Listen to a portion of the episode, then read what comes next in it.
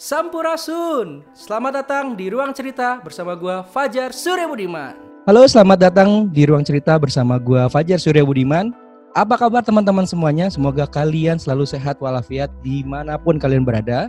Meskipun kalian sudah harus bekerja di luar, tetap ikuti aturan protokol kesehatan yang sudah ditetapkan oleh pemerintah. Kalaupun misalkan kalian uh, punya privilege di rumah, uh, nikmatilah dan juga tetap jaga kesehatan dan kalaupun misalkan kalian keluar, ingat pakai masker, bawa hand sanitizer dan lain-lainnya. Di episode kali ini, saya senang banget kedatangan uh, saya bilang adalah abang saya, kakak saya, mentor saya, baik itu di bidang musik ataupun beliau uh, yang memang menggiat apa penggiat terkait konten creator kami dipertemukan dua tahun lalu dan sebenarnya saya sudah ngefan beliau dari jauh-jauh saya sebelum uh, eh, SMA kali dan sampai alhamdulillah dipertemukan beliau lagi melalui via udara. Kalau saya sedikit kasih bocoran siapa beliau, beliau adalah salah satu penggiat ataupun uh, ketua dari Cyber Kreasi dan yang paling mungkin kalian lebih mention lagi uh, lagunya kayak gini deh. Kamu sangat berarti, istimewa di hati, selamanya rasa ini. Salah satu dari uh, bagian dari Project Pop, Abang Yosi Mokalu. Yeay! Hey, apa kabar bang? Halo Fajar, apa kabar? Kabar baik. Jar, kalau gue perhatiin dari tadi ya, yeah. uh, sepertinya uh, profesi jadi presenter atau host sudah mulai cocok nih pilihan tutur bahasanya itu sudah mulai rapi. Ya. Alhamdulillah. Kalau dulu cuma ngemsi-ngemsi doang, sekarang berhubung ini konten ya, ya. jadi harus benar-benar lebih hati-hati bukan? Benar.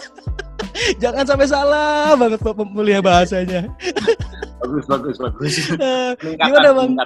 Gimana bang sehat? Sekeluarga? Sehat, healthy and happy. Iya. Yeah. Kalau healthy aja uh, belum tentu happy. Betul. Yang yang perlu kita miliki sekarang kan healthy dan happy. Happy yeah. berarti kan bicara soal pikirannya, pikirannya, hatinya, ya kan, suasananya sukacita. Uh -uh. Dan nih teman-teman nih yang nggak pernah berubah dari seorang uh, Bang Yosi dari dulu ada face-nya tetap aja seperti itu sama nggak berubah-berubah sampai sekarang. Nggak pakai masker. Nggak pakai masker formalin. Masker formalin. anyway bang, sebelum kita nanti cerita tentang si berkreasi ataupun sekilas tentang uh, Project Pop Abang dengan teman-teman, uh, selama hampir mungkin empat bulan kali ya kita di rumah aja, ada nggak sih bah hal-hal positif yang mungkin Abang tidak pernah uh, dapatkan di sebelum Corona ini atau COVID-19 yang itu sangat bermakna buat abang personal ataupun dengan keluarga besar secara umum. Ada nggak bang? Ada banyak sih, tapi yang pasti begini deh. Um, ini ini nilainya cukup uh, kelihatannya spiritual tapi universal juga sih. Artinya gini, kalau manusia berpikir bahwa um, kita selalu dihadapkan dengan berbagai macam situasi, entah itu pandemi maupun bukan, situasi selalu berubah-ubah bukan? Tetapi ya. penciptanya sama. Betul. Yang pegang kendali sama. Ya. Jadi kalau yang kita akan andalkan selama ini hanya kekuatan kita sendiri, kita hmm. tidak mengandalkan atau berserah atau pasrah sama pencipta kita atau Tuhan, ya. kita akan cenderung lebih dipengaruhi oleh situasi. Ya. Tapi kalau kita percaya, you know what, apa pun yang terjadi, ya hmm. kan, gue hmm. bekerja di sebuah perusahaan atau gue sudah tidak lagi bekerja di sebuah perusahaan, ya, ya. lihat ada penekanannya tuh, ada penekanannya tuh ya. Iya, iya. Tuhan sama bukan? Betul, Jadi betul. Kalau, ya, kalau Tuhan kita selalu sayang sama kita, percayalah kita hmm. juga hmm. akan uh, tidak akan kekurangan. Kita pegangnya dia aja. Makanya hmm. orang yang kadang-kadang panik atau khawatir itu karena terlalu sering mengandalkan kemampuannya sendiri. Iya. Begitu. Super sekali. Su super bahasanya super sekali Mario. Super sekali. Ini baru pertanyaan pertama loh.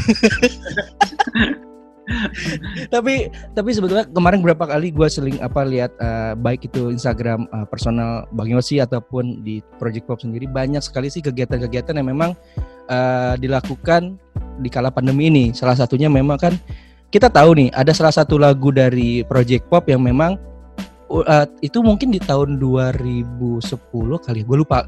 nanti tolong koreksi salah kalau gue salah. yang judulnya gara-gara kahitna ya kan? Yeah. Nah tapi nih uniknya emang kalau nggak nggak unik bukan project pop namanya, yang di mana dirubah liriknya dan juga judulnya menjadi gara-gara corona. Dan anyway hari ini di tanggal berapa? Di tanggal 17 Project Pop sudah 24 tahun berkarya di Indonesia. Yeay, selamat happy birthday. Thank you. 17 Juni ya. 17 Lo Juni. mesti tahu sebenarnya kenapa 17 Juni. Nah. Ini gue kasih tahu sedikit deh. Hmm. Sebenarnya kita cuma ingat somewhere Ya. in the month of June. Jadi waktu Hmm. kita merayakan ulang tahun yang keberapa itu Mm-mm. kita em, pada waktu ditanyain setiap personilnya, kita Ya. tuh ulang tahunnya tanggal berapa Juni sih? Heeh. Gak ada yang inget tanggal berapa Juninya. nggak ada yang ingat Jadi- satu pun. Karena gini, karena karena kita itu nggak pakai peresmian waktu dibentuk. Iya. Jadi iya. kalau bentuknya pakai peresmian, kita pasti Ya. akan ingat satu hari di mana ada sebuah acara formal yang Heeh. membuat mematok hari tersebut sebagai hari tanda di mana kita terbentuk kan. Iya, Nah iya. kita nggak nggak ada peresmian, jadi Hmm. kayak uh, sebuah proyek melanjutkan proyek abang-abang kita untuk membuat album. Ya. Dan rekamannya itu atau per- persiapannya itu sudah dimulai dari bulan Juni. Jadi kita menganggap bulan Juni Hmm, adalah bulan ter- terbentuknya Project Pop. Jika harus menentukan satu tanggal, hmm. kita ambil yang di tengah aja deh. Jadi kita mengambil yang di di tengah. tengah. eh. Saat ini begitu. Eh, gitu awalnya awal mulanya tuh. Tanggal 17 Juni. Tapi memang sebetulnya Project Pop sendiri itu per- emang memang dari persahabatan dari SMA kah atau memang dibentuk dari misalkan antara Bang Yosi dengan Bang Uju saja terus misalkan dipertemukan lagi dengan Batika dan lain-lain atau bagaimana Bang? Kita itu eh, jadi semuanya tergabung dalam Project P. Oh, Kelompok besarnya adalah Project P. Iya. Project P jadi gini, kalau menjelaskan Project Pop itu harus dari akar. Akarnya apa? Padiangan. Iya pada yang Dulu ada eh, di Bandung kelompok parodi para pajajaran parahyangan akar artinya adalah anggotanya kebanyakan dari kedua universitas tersebut. Iya. Universitas Pajajaran dan Universitas Parahyangan. Oke. Disebutlah Padiangan. Iya. De- Dalam perjalanan waktunya mereka pecah. Hmm. Mereka pecah, ada Padiangan, ada Project P. Ya. Nah, terus eh, orang nanya bedanya apa? Mm-mm. Topping-toppingnya tuh banyak yang ke Project P. Ya. Jadi topping tuh kalau orang TV orang ti- apa TV pasti tahu lah maksud topping tuh apa. Ya, Ya ya. Denny, Zur, Daan, Ya. Iyak itu pada ke Project P. Project B. Ya. Project Pop adalah bagian dari Project P. Ah, Jadi baik yang wa- waktu terpecahnya Padiangan itu yang ikut sama senior-senior maupun yang Hmm. bergabungnya setelah itu itu semuanya Project P. hmm. Nah, yang membuat orang bingung adalah ketika keduanya mengeluarkan produk. Iya, produk ya. Nah, yang Project P masih ada lagu-lagu parodi kan, Parodi, albumnya iya. Project P, ya kan. Hmm. Dulu albumnya Padiangan jadi Project P. Iya. P Project, ada acara TV di SCTV dulu, P Hmm. Project Kayak dulunya. Ya. Nah, Padiangan mengeluarkan album juga, Hmm. Padiangan 6 dengan lagu parodi Tenda Biru. Nah, itu orang bingung. Aduh, Hmm. sampai sekarang kita harus punya punya kebesaran hati untuk menjelaskan ini supaya orang ngerti gitu. Iya, iya. Jacob adalah adik-adik dari Project P. Kita bertujuh untuk buat album. Awalnya bertujuh, Ah, sekarang tinggal oke. bertiga. Tiga iya. Eh, pasti kan eh, Project Pop sendiri kan tidak lep- eh, tidak lepas dari eh, sa- eh, salah satu memang eh, personal abang yang sudah meninggalkan kita semua kan. Dan itu ada nggak sih bang hal yang berkesan di mata personal eh, Yosi Mokalu eh, eh, ya salah satu abang yang sudah kita semua semua sudah meninggal eh, meninggalkan kita duluan gitu kan? Mungkin ada nggak hal berkesan di Project Pop sendiri atau personal seorang Yosi Mokalu sendiri? Eh, kalau saya pribadi sih em, kita kita memang bersama itu berbeda dengan kelompok yang lain karena orang Iya. mendefinisikan Project Pop itu agak sulit. Ini band tapi nggak ada yang main alat band. nggak ada hal Iya kan? iya Ini apa ya ini ya? Grup-grup apa? Grup Ya, apa? Kita bener memang kalau secara definitif memang grup vokal seharusnya kan. iya Cuman iya vokal yang bernyanyi tetapi juga menghibur karena Hibur. lagu-lagunya komedi dan juga ada eh, kemasan lainnya kalau kita manggung. Hmm. Nah, kita melakukannya selama bertahun-tahun ber- berenam, ya kan? Mm-mm, iya. Eh, otomatis eh, kita sudah punya chemistry, kita sudah Iya, bagi tugas. Kalau bikin lagu itu, saya kalau bikin lagu saya udah mikirin tuh partnya Tika yang mana, Mana, partnya almarhum yang mana, Hmm. partnya Ujo yang mana. Hmm, Jadi kita udah mikirin. hmm. Begitu eh, almarhum pergi, udah Iya. pasti kehilangan jelas. Iya. Em, banyak part-part yang di mana dia biasa bernyanyi, banyak Hmm, aksi-aksi hmm. panggung di mana biasanya dia yang kita bully, kita Bu- kerjain atau Iya. dia ngebully kita, Iya, ya kan? eh, Ganti-gantian gitu. Nggak ada. Hmm. Jadi berasa banget hilangnya gitu loh. Hmm. Plus lagi uh, sumbangsnya dia dalam hal talenta di Project Pop. Dia Iya. kan orangnya orangnya cukup detail, Iya. orangnya Supel uh, juga. apa ya? Iya. Ya, suka manage. Ke manage. Jadi waktu kita manajemen dia merangkap jadi manajemen juga di awal-awal Project Pop. Jadi Oke. jadi kita banyak sekali eh, kehilangan sosoknya almarhum itu Hmm. em, selalu berasa karena kehilangan banyak pekerjaan yang atau bagian yang biasanya kita bawakan bersama hilang gitu. Hilang. Makanya sekarang hashtag kita semenjak dianya apa, almarhum sudah nggak ada, kita pakai hashtag Project Pop tuh selalu pakai uh, five bodies, six souls. Itu Oke. kita punya hashtag. Lima badan, badan enam jiwa. dua. Iya iya iya. Nah tadi balik lagi bang ke yang eh, gara-gara corona. Kenapa kok pemilihannya lagu dari gara-gara kahitna di buka, saya bilang diplesetin atau apa ya? Mungkin di, di dijadikan parodi menjadi gara-gara corona dan yang paling uniknya lagi adalah itu mungkin kalau kalian lihat video klipnya tuh ya memang sih mungkin yang banyak memberikan masukan koreogra- koreografi mungkin Bang Yosi kali ya dan Bang Uju mungkin Kalau di kalau di Project Pop itu koreografer tuh Ujo udah pasti. udah pasti Ujo. ya kita yang lain kadang-kadang eh, Eh. yang prakal printil lah kita sumbang. Cuma Eh. memang kalau akhir-akhir ini karena saya juga ada di Cameo Project Ya kami Cameo project. pasukan production kan, Ya, jadi mm. eh, bisa saling berkontribusi, bisa saling berkolaborasi. Kan video itu juga ada di dua channel, channelnya Ya, Cameo Project, Kami sama project, channel no, project Oh, iya kan. Nah, yang memproduksi videonya itu Cameo Project. Ya. Saya cuma nyumbang di skit gi- gimana bikin gimmicknya apa nih, apa cerita apa Hmm. yang bisa em, menemani lagu tersebut gitu. Ya. Nah, ya itu biasanya kolaborasinya tersebut eh, Hmm. apa namanya? Biasanya kita melakukan seperti itu. Ya. Cuman ide gara-gara coronanya sendiri muncul Heeh. eh, bukan lagunya dulu sih sebenarnya, Eh, Oke. idenya dulu sebenarnya. Jadi idenya adalah di tanggal yang sama seharusnya kita masuk bikin lagu yang berbeda, lagu baru. lagu baru. Tapi Nah, ah, jadi saya pikir ada baiknya saya mengusulkan nih sama teman-teman gimana kalau kita buat lagu yang temanya corona deh, bilang Iya. gitu temanya.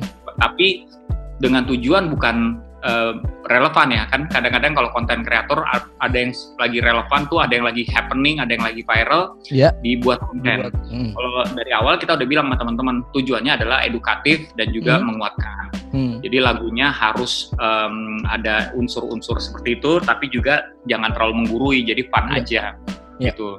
Nah teman-teman setuju. Lah Hmm. baru habis itu saya mengusulkan lagunya gara-gara Kahitna diparodikan saja. Ya. Kenapa? Karena kalau eh, saya melihat pada saat itu banyak sekali acara-acara TV Hmm. eh, itu yang mengambil tema gara-gara corona. Corona. Oh, Nah, jadi itu udah jadi judul acara Hmm. TV banyak gara-gara corona. Hmm, hmm. Nah makanya bahkan judul berita juga ada gara-gara corona. Saya pikir yang paling dekat dengan gara-gara corona adalah gara-gara kahitna. Kahitna. Oh, Ah, oke. Jadi kita pilih lagu itu, akhirnya dieksekusi lah karena Hmm. teman-teman udah setuju. Tinggal Hmm. liriknya. Liriknya si Ujo nyumbang, saya juga nyumbang. Ah. Kita kombinasikan akhirnya jadi lagu Jadi lagu. Itu tuh kalau nggak salah di launching pertama kali tuh bulan eh, April eh Mei April awal ya bang ya April eh Ya. April pertengahan deh kalau nggak salah ya waktu itu kan Iya. TVRI termasuk yang media eh, awal-awal ini Iya. memutarkan memutarkan ini. Saya ingat tuh Fajar tuh minta waktu itu. iya Bang, bagi itu dong, bagi bahan buat Bahan. ini. iya benar corona bilang gitu. Ya udah. Nah, memang eh, kalau teman-teman mungkin bisa lihat juga di eh, Instagramnya Project Pop ataupun bisa Bayi Masih eh, setiap apa yang diposting oleh eh, teman-teman itu sangat menginspirasi ya. Salah satunya memang tadi Mas eh, Bang Yosi juga sempat mention Cameo Project. Nah, aku kenal dengan teman-teman eh, Cameo Project itu pada saat pertama kali eh, campaign pada saat mau menjelang Pilpres yang waktu itu yang bersihkanlah udara kita nah, dari kebencian. Nah, itulah salah satunya yang aku sampai sekarang masih berkesan di di, di kupingku ataupun di otakku. Nah, Cameo Project sendiri itu apakah ada bagian atau part of uh, si berkreasi atau di luar itu, Bang? Karena setahuku kan uh, Cameo Project ini kan uh, banyak uh, terlibat public figure ataupun bukan public figure tapi dia ikut serta di dalam Cameo Project. Nah, boleh dong Bang dijelasin uh, Cameo Project itu sendiri apakah bagian dari si berkreasi atau beda lagi? Ya, jadi kalau siberkreasi kan itu gerakan nasional literasi digital. Oke. Memang fokusnya di literasi digital. Oh literasinya. Ah, literasi. Walaupun di situ ada dua komunitas besar.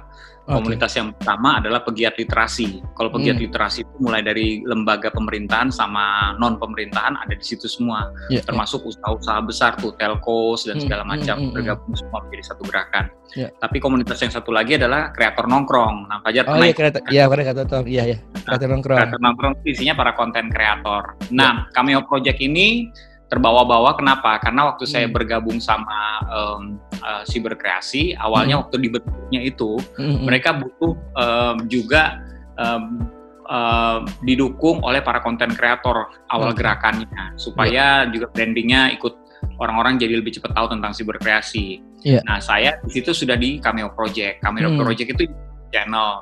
Iya. Kalau frontline-nya itu ada Martin Anugrah, Iya. ada Reza Angin, Terus angin Ibu ya. Pridan, Steve Patinama, Andri Ganda. Nah itu Iya. frontline-nya. Hmm. Jadi kita eh, seba kalau dari em, sebagai konten kreator atau sebagai youtubers Ya. kita itu adalah pada saat itu eh, creator for change, agent dari creator for change programnya YouTube dan Hmm. untuk dari Indonesia terpilih beberapa channel Hmm. yang konten bikin konten positif. Ya. Nah em, itu sepertinya eh, untuk teman-teman youtubers yang lain melihat kita termasuk eh, awal ya Iya iya. Tuh, bukan YouTubers baru tapi youtubers yang awal-awal juga walaupun Hmm. memang subscribers kita karena fokus dengan jenis kontennya yang Ya, ya. lebih dewasa dibandingin konten yang lain Hmm. ya sekarang sih memang sudah satu juta lebih Hmm, tapi di hmm. masa itu belum kita Hmm. masih merangkak uh, dibandingkan teman-teman kita yang mengambil segmentasi yang lebih besar SMP SMA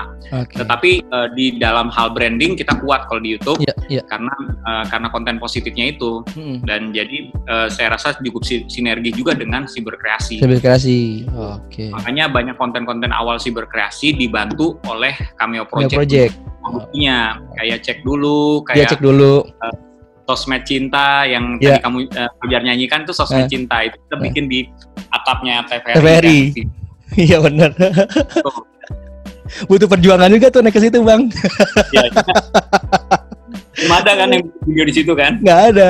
Dan yang terakhir tuh yang ini bang, yang di studio TVRI juga yang untuk apa namanya yang persatuan kesatuan itu loh bang, ya kan? Yang Ya untuk eh, melibatkan anak-anak SMA, pemilu pemilu. pemilu. Ah, ah. Ya kita bikinlah video campaign sosial eh, PSA juga judulnya Pilih Kita. Jadi kita ya. yaitu untuk em, para pemilih pemula. Jadi ada edukasinya juga sih. di situ. Tapi kenapa kok seorang Yosi Mokalu mau dan maksudnya mungkin kalau menurut saya pribadi ya bang, eh, bang Yosi kan udah berada di posisi zona nyaman dengan eh, apa namanya musisi dan melekat sebagai orang eh, bagian dari Project Pop. Tapi kok kenapa Mas eh, Bang Yosi sendiri mau untuk terlibat lebih dalam di literasi?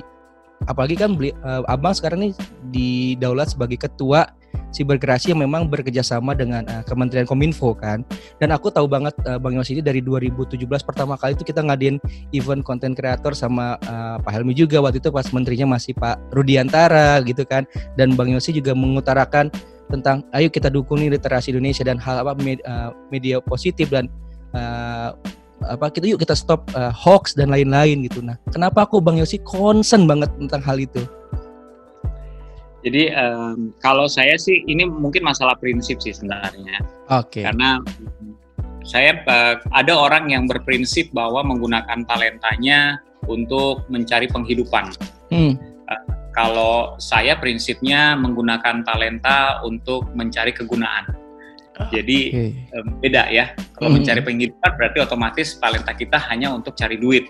Iya. Tetapi kalau cari kegunaan talenta Hmm. kita itu kita selalu gunakan Hmm. ada atau tidak ada duitnya untuk menjadi berguna. Jadi berguna ya. Nah, saya memilih yang begitu, memilih yang menjadi berguna. Hmm. Nah, kenapa saya berani me- apa namanya membagikan prinsip seperti ini? Karena Hmm. em, saya melihat dalam kehidupan saya justru yang hal seperti ini Hmm. kita Hmm. bisa men- menikmati hidup lebih baik lagi. Kenapa? Karena Hmm. ketika seseorang mendapati kehidupannya berguna bagi orang lain, Hmm. dia merasa hidupnya itu tidak sia-sia. Ya. Banyak orang yang merasa stres dan depresi karena Ya. menemukan hidup itu kok tidak ada gunanya ya. Hmm. Jadi kayak misalnya Fajar, Fajar Ya.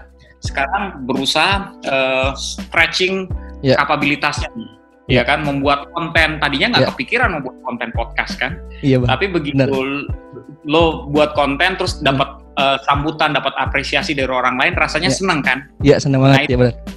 Itu berbeda. Kesenangan yang seperti itu membuat kita merasa berguna, bukan? Iya, iya. bukan kesena- kesenangan yang berbeda daripada kita mendapat uang, ya Mm. kan? Mm. Karena kalau mendapat uang biasanya kesenangannya cuma pada saat uangnya ada, terus uangnya udah habis, Stres lagi.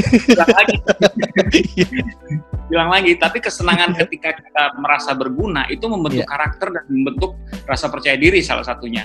Bahwa you know what, gue bisa membuat perubahan, even sedikit, gue bisa memberikan inspirasi buat orang lain walaupun sedikit. Hmm. Tapi yang yang sedikit itu belum tentu nggak berarti, Iya. karena tidak semua orang diberi platform untuk menginspirasi jutaan orang. Ada Hmm. beberapa orang yang diberi platform hanya untuk menginspirasi ratusan ribu Iya. atau ribuan atau bahkan puluhan dan tapi kita nggak pernah tahu di antara orang yang terinspirasi tersebut Hmm. mungkin ada pemimpin masa depan yang gara-gara apa yang kita omongin Iya. menjadi sebuah benih yang baik di Hmm. dalam kepribadiannya bertumbuh Iya. dan berbuah saat dia memimpin bangsa ini Hmm. kita nggak pernah tahu Iya. apa yang kita lakukan walaupun cuma sedikit Hmm. bisa jadi itu ujungnya bukit ya kan iya. Bang. jadi ya itu kalau saya melihatnya balik lagi ke prinsip ketika Hmm. kita menggunakan talenta kita bukan cuma untuk penghidupan saja tetapi untuk mencari kegunaan kita akan terus stretch diri kita untuk menjadi berguna begitu Oke. Nah, jadi kalau teman-teman lihat di Instagramnya Siberkreasi, eh, yaitu Siberkreasi.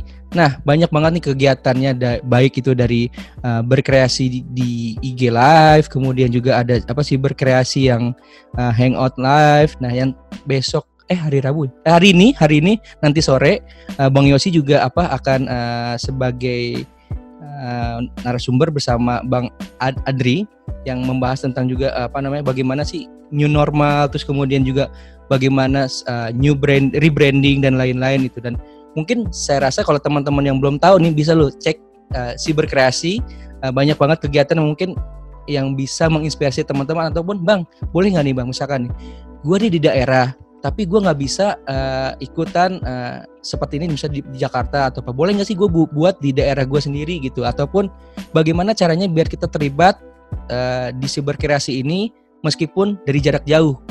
Gimana tuh bang? Sebenarnya karena justru segala sesuatu yang tadinya tidak mungkin menjadi mungkin di pandemi ini, apalagi eh, itu berhubungan dengan connection. Ya. Eh, karena orang-orang kan ramai-ramai migrasi ke digital. Ya, Sedang digital. kalau misalnya ramai-ramai ke dimigrasi ke digital, berarti kelas-kelas eh, pengajaran ataupun eh, Ya. acara-acara yang tadinya offline jadi online. Online. Nah, kalau online, ya semudah itu sebenarnya. Kita tinggal ikuti Instagramnya untuk mengetahui acaranya apa, Mm-mm. dan kita bisa ikutan di situ. un- Hmm. Bergabungnya bagaimana, tinggal ta- cari jamnya, Oke. eh, platform yang dipakai apa, apakah Instagram, apakah Ya. YouTube, Mm. tinggal ikut di situ. Jadi semudah itu sebenarnya. Mm. Em, sekarang pemerintah juga cukup menggiatkan kan kelas-kelas online. Ya, Jadi kelas online. Ya. Ah, ah, ketertarikan kita kita taruh aja dalam dalam eh, kita ketik aja di search engine misalnya gue tertarik financial management gue tertarik sama UMKM Mm. akan keluar tuh kelas-kelasnya baik yang live yang belum terjadi maupun yang sudah Sudah terjadi. terekam menjadi video Oke. nah itu caranya kita terlibat sebenarnya kayak gitu Oke. Jadi kalau teman-teman juga bisa lihat di apa namanya eh, websitenya Siberkreasi, siberkreasi.id itu juga eh, lu bisa cek terkait eh, program apa aja sih yang diinisiasi oleh teman-teman Siberkreasi. Terus kalaupun misalkan mau kontak langsung juga di situ ada nih hubunginya ke siapa dan lain-lainnya ya bang ya. Dan ya cukup jelas kok cukup jelas semuanya. Jadi eh, ada ada juga tentang bagaimana eh, panduan digitalnya, terus kemudian eh, apa literasi eh, secara digitalnya, terus eh, ini yang paling juga seru nih ada batik siberkreasi ini di sini bang yang di dalam program program apa siberkreasi.id ini di websitenya. Nah Iya. ada juga ya satu penting nih School of Influencer. Nah kenapa kalau memasukkan eh, salah satu School of Influencer di dalam eh, program eh, siberkreasi bang? Ini menarik Iya ini gua nih.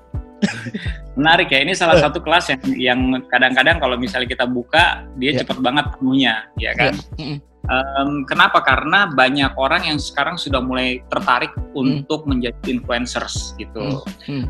Tetapi eh, balik lagi, memang kalau di kelas ini kita mengingatkan kembali hmm. supaya orang jangan salah berpikir.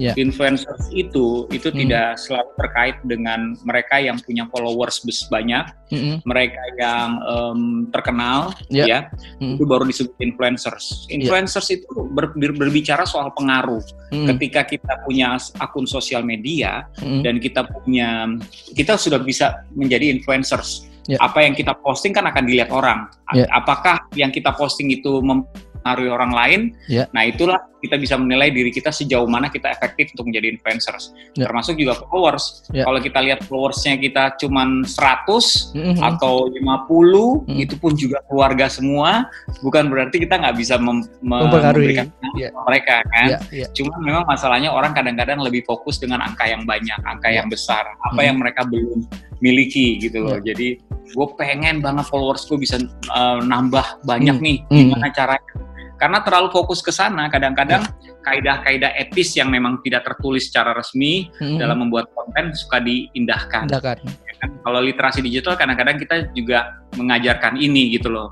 Yeah. Um, ya, orang makanya kalau kita lihat banyak youtubers yang gara-gara kontennya yeah. ditangkap lah atau yeah. kena masalah hukum lah, hukum lah. itu mereka hanya fokus mencari viewers, viewers. mencari follow, mencari subscribers tanpa memperhatikan nilai-nilai yang seharusnya mereka jaga, nilai-nilai etis tersebut. Ya. Gitu. Sebetulnya teman-teman uh, netizen juga nggak perlu khawatir ya kalau misalkan lu mau bikin konten yang positif, kalaupun itu niatnya adalah untuk membagikan lagi ke orang lain, gue yakin sih pasti mereka akan merepost sendiri ataupun dengan itu dia akan dengar sendiri. Dan gue selalu berprinsip gini sih bang, uh, meskipun uh, yang pendengar lu tidak terlalu banyak, tapi itu bisa memberikan manfaat lagi entah itu dari mulut ke mulut ataupun dari menggunakan jarinya dia di repost gitu. Jadi nggak nggak usah perlu khawatir ya bar dengan angkanya, tapi apa yang lu bisa berikan berikanlah gitu sekecil apa pun nggak nggak akan rugi kok kita bisa memberikan manfaat betul nggak bang betul Super orang tuh sekali bahwa manfaat itu berdasarkan jumlah kan iya iya iya padahal manfaat itu um, bukan cuma berdasarkan jumlah uh, hmm. saja yeah. um, memang hal-hal yang kecil itu yang orang-orang suka melihat tertutup tertipu oleh jumlah yang sedikit dan kita yeah. mengkategorikannya itu tidak bermanfaat hmm. padahal hmm. belum tentu lagi balik lagi yang tadi sempat kita uh, mention kan Jar yeah. bahwa um, kita tidak semua orang terpilih untuk punya platform itu. Yeah. Tapi percayalah ada orang-orang yang terpilih meng menginspirasi Mas sedikit kan. orang saja. Mm. Tapi lo you never know orang ini akan jadi siapa. Tahu yeah. cerita ini nggak Jar? Apa e, Ibu Sarinah yang dijadikan nama gedung oleh Soekarno, Gedung Sarinah Tamrin. Gedung Sarinah. Boleh tuh Bang, boleh Bang, share Bang. Ya, jadi uh, cerita tentang Ibu Sarinah yang adalah mboknya Soekarno ini, Soekarno ini belajar uh, tentang kemanusiaan dan kepedulian itu dari Mbok ya. Sarinah ini, hmm. ya kan? Ya, kalau kita lihat dari hal ini atau cerita ini, kita melihat bahwa mungkin memang zaman itu belum ada sosial media, ya, ya kan? Ya. Tapi uh, apa yang Bu Sarinah lakukan itu sama seperti orang yang punya followers sedikit, sedikit. tetapi dia tetap membagikan uh, nilai-nilai kebaikan sama orang tersebut. Dia nggak hmm. pernah tahu orang tersebut ya. akan menjadi apa kemudian hari, bukan? Ya, nah itu, itu yang terjadi yang harus yang harus menjadi um, dasar pemikiran kita juga seperti itu. Ah. Pikirkan apa yang kita posting selama ini, apa yang ya. kita upload selama ini. Ya. Mau yang suka sedikit, you never know ya. uh, siapa yang mereka akan menjadi apa di kemudian hari, okay. ya kan?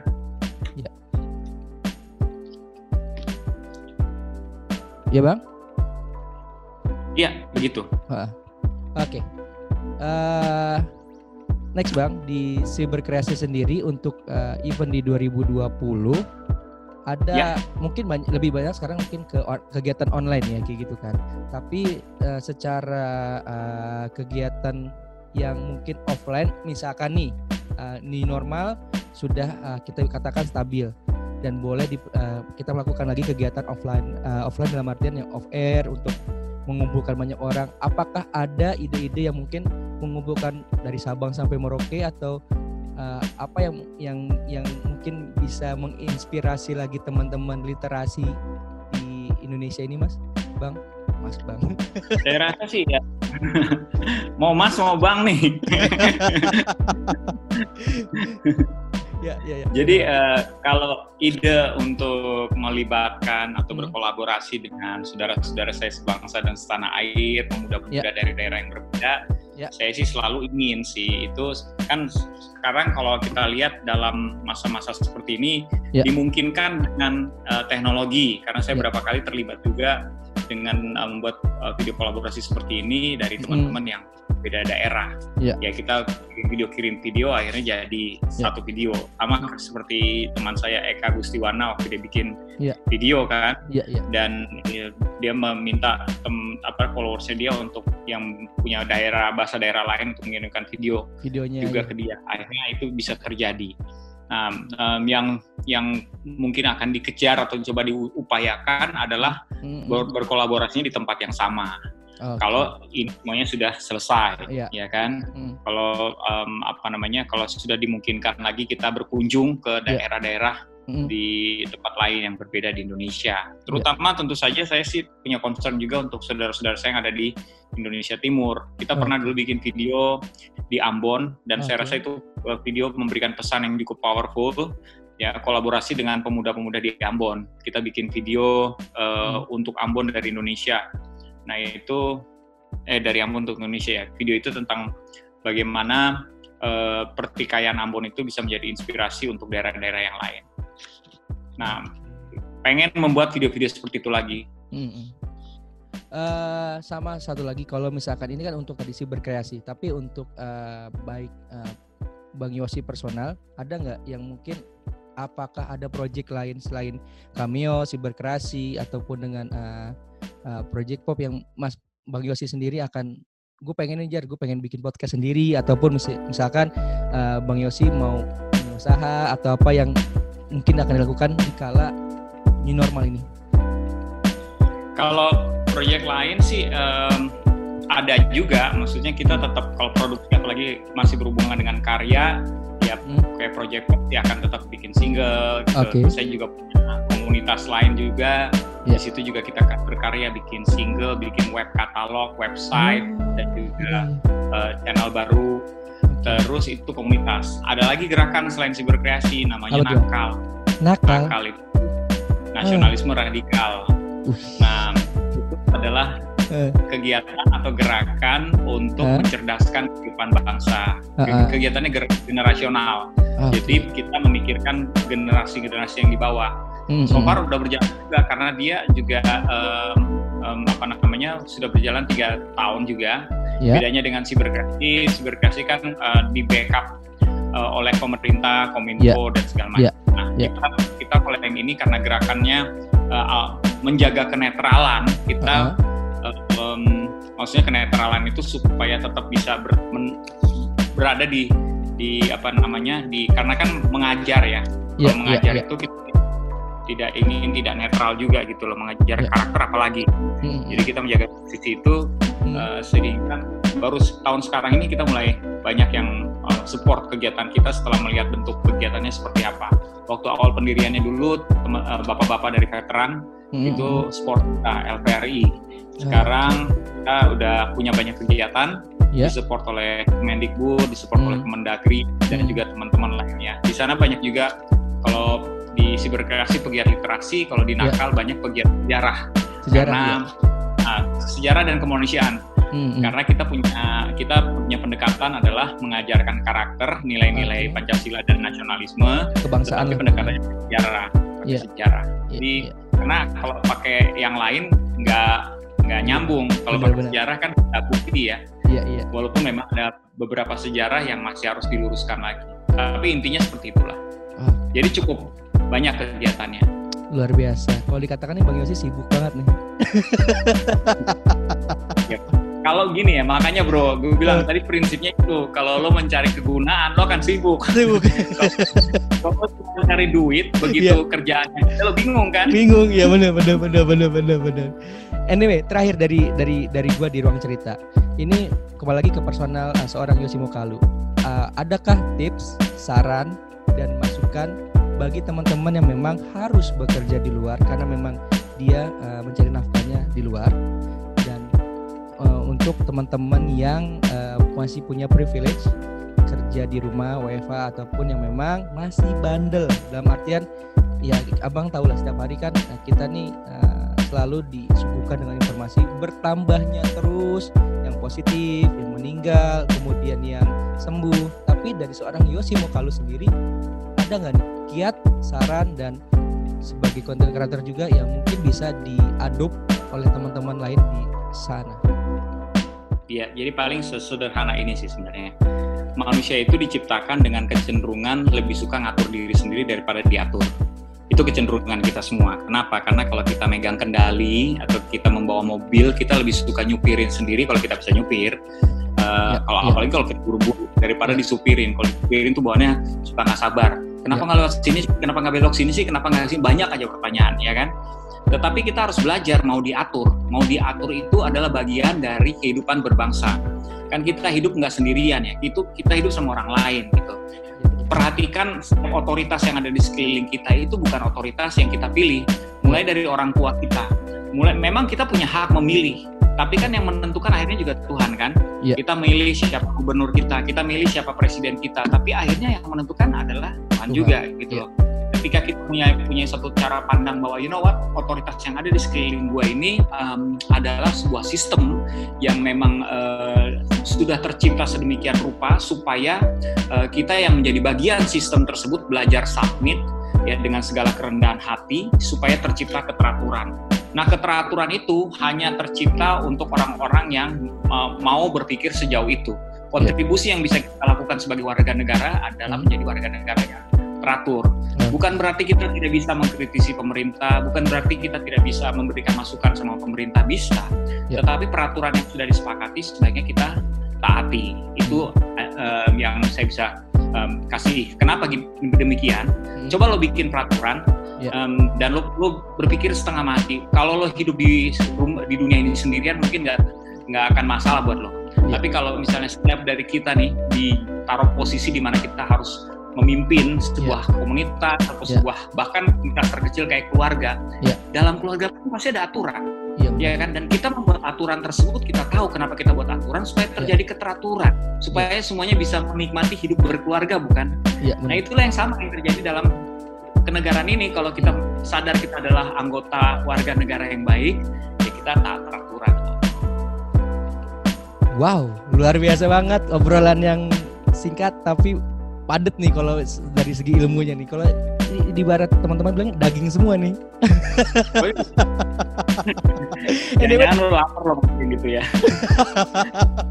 anyway, sekali lagi terima kasih banyak Bang Yosi untuk waktunya untuk uh, sharing kepada teman-teman literasi ataupun teman-teman uh, uh, yang pasti benar kata Bang Yosi, kalau kita tidak taat, ini pandemi tidak akan tidak akan selesai. Makanya kalau kita taat, kita sama-sama bersama-sama nggak mungkin nih kalau kita cuma sendiri doang pandemi nggak akan berlalu tapi kalau kita saya bang Yosi dan teman-teman lain taat dan juga mengikuti aturan yang sudah disiapkan oleh pemerintah ini pasti badai betul-betul berlalu setuju bang Yosi setuju lebih mudah kita menghadapinya bersama Betul, setuju banget. Dan jangan lupa buat teman-teman sekali lagi kalau misalkan pengen tahu uh, kegiatan dari Bang Yosi di Siberkreasi, kalian bisa cek Instagramnya di Siberkreasi atau websitenya di siberkreasi.id. Kalau misalkan teman-teman pengen tahu juga nih uh, uh, di Cameo Project, bisa juga Instagramnya di Cameo Project. Kemudian kalau misalkan pengen tahu lagi lagu-lagu terbaru apa dari Project Pop, bisa projectpop.pop eh project.pop dan yang pasti oh, jangan yeah. jangan lupa juga follow juga Yosi mau mau kalu mau kalu. Sekali lagi makasih Bang Yosi. Thank you. Jangan lupa, jangan, jangan lupa juga subscribe and like ruang cerita Fajar. Nah, itu yang paling penting itu. itu paling penting. Bang Yosi, jadi sebelum kita berakhir nih ada ada tradisi kita foto uh, pakai screen boleh. Boleh ya kita foto dulu ya. Boleh dong. Oke, Bang. Yuk, senyum. Tiga, dua.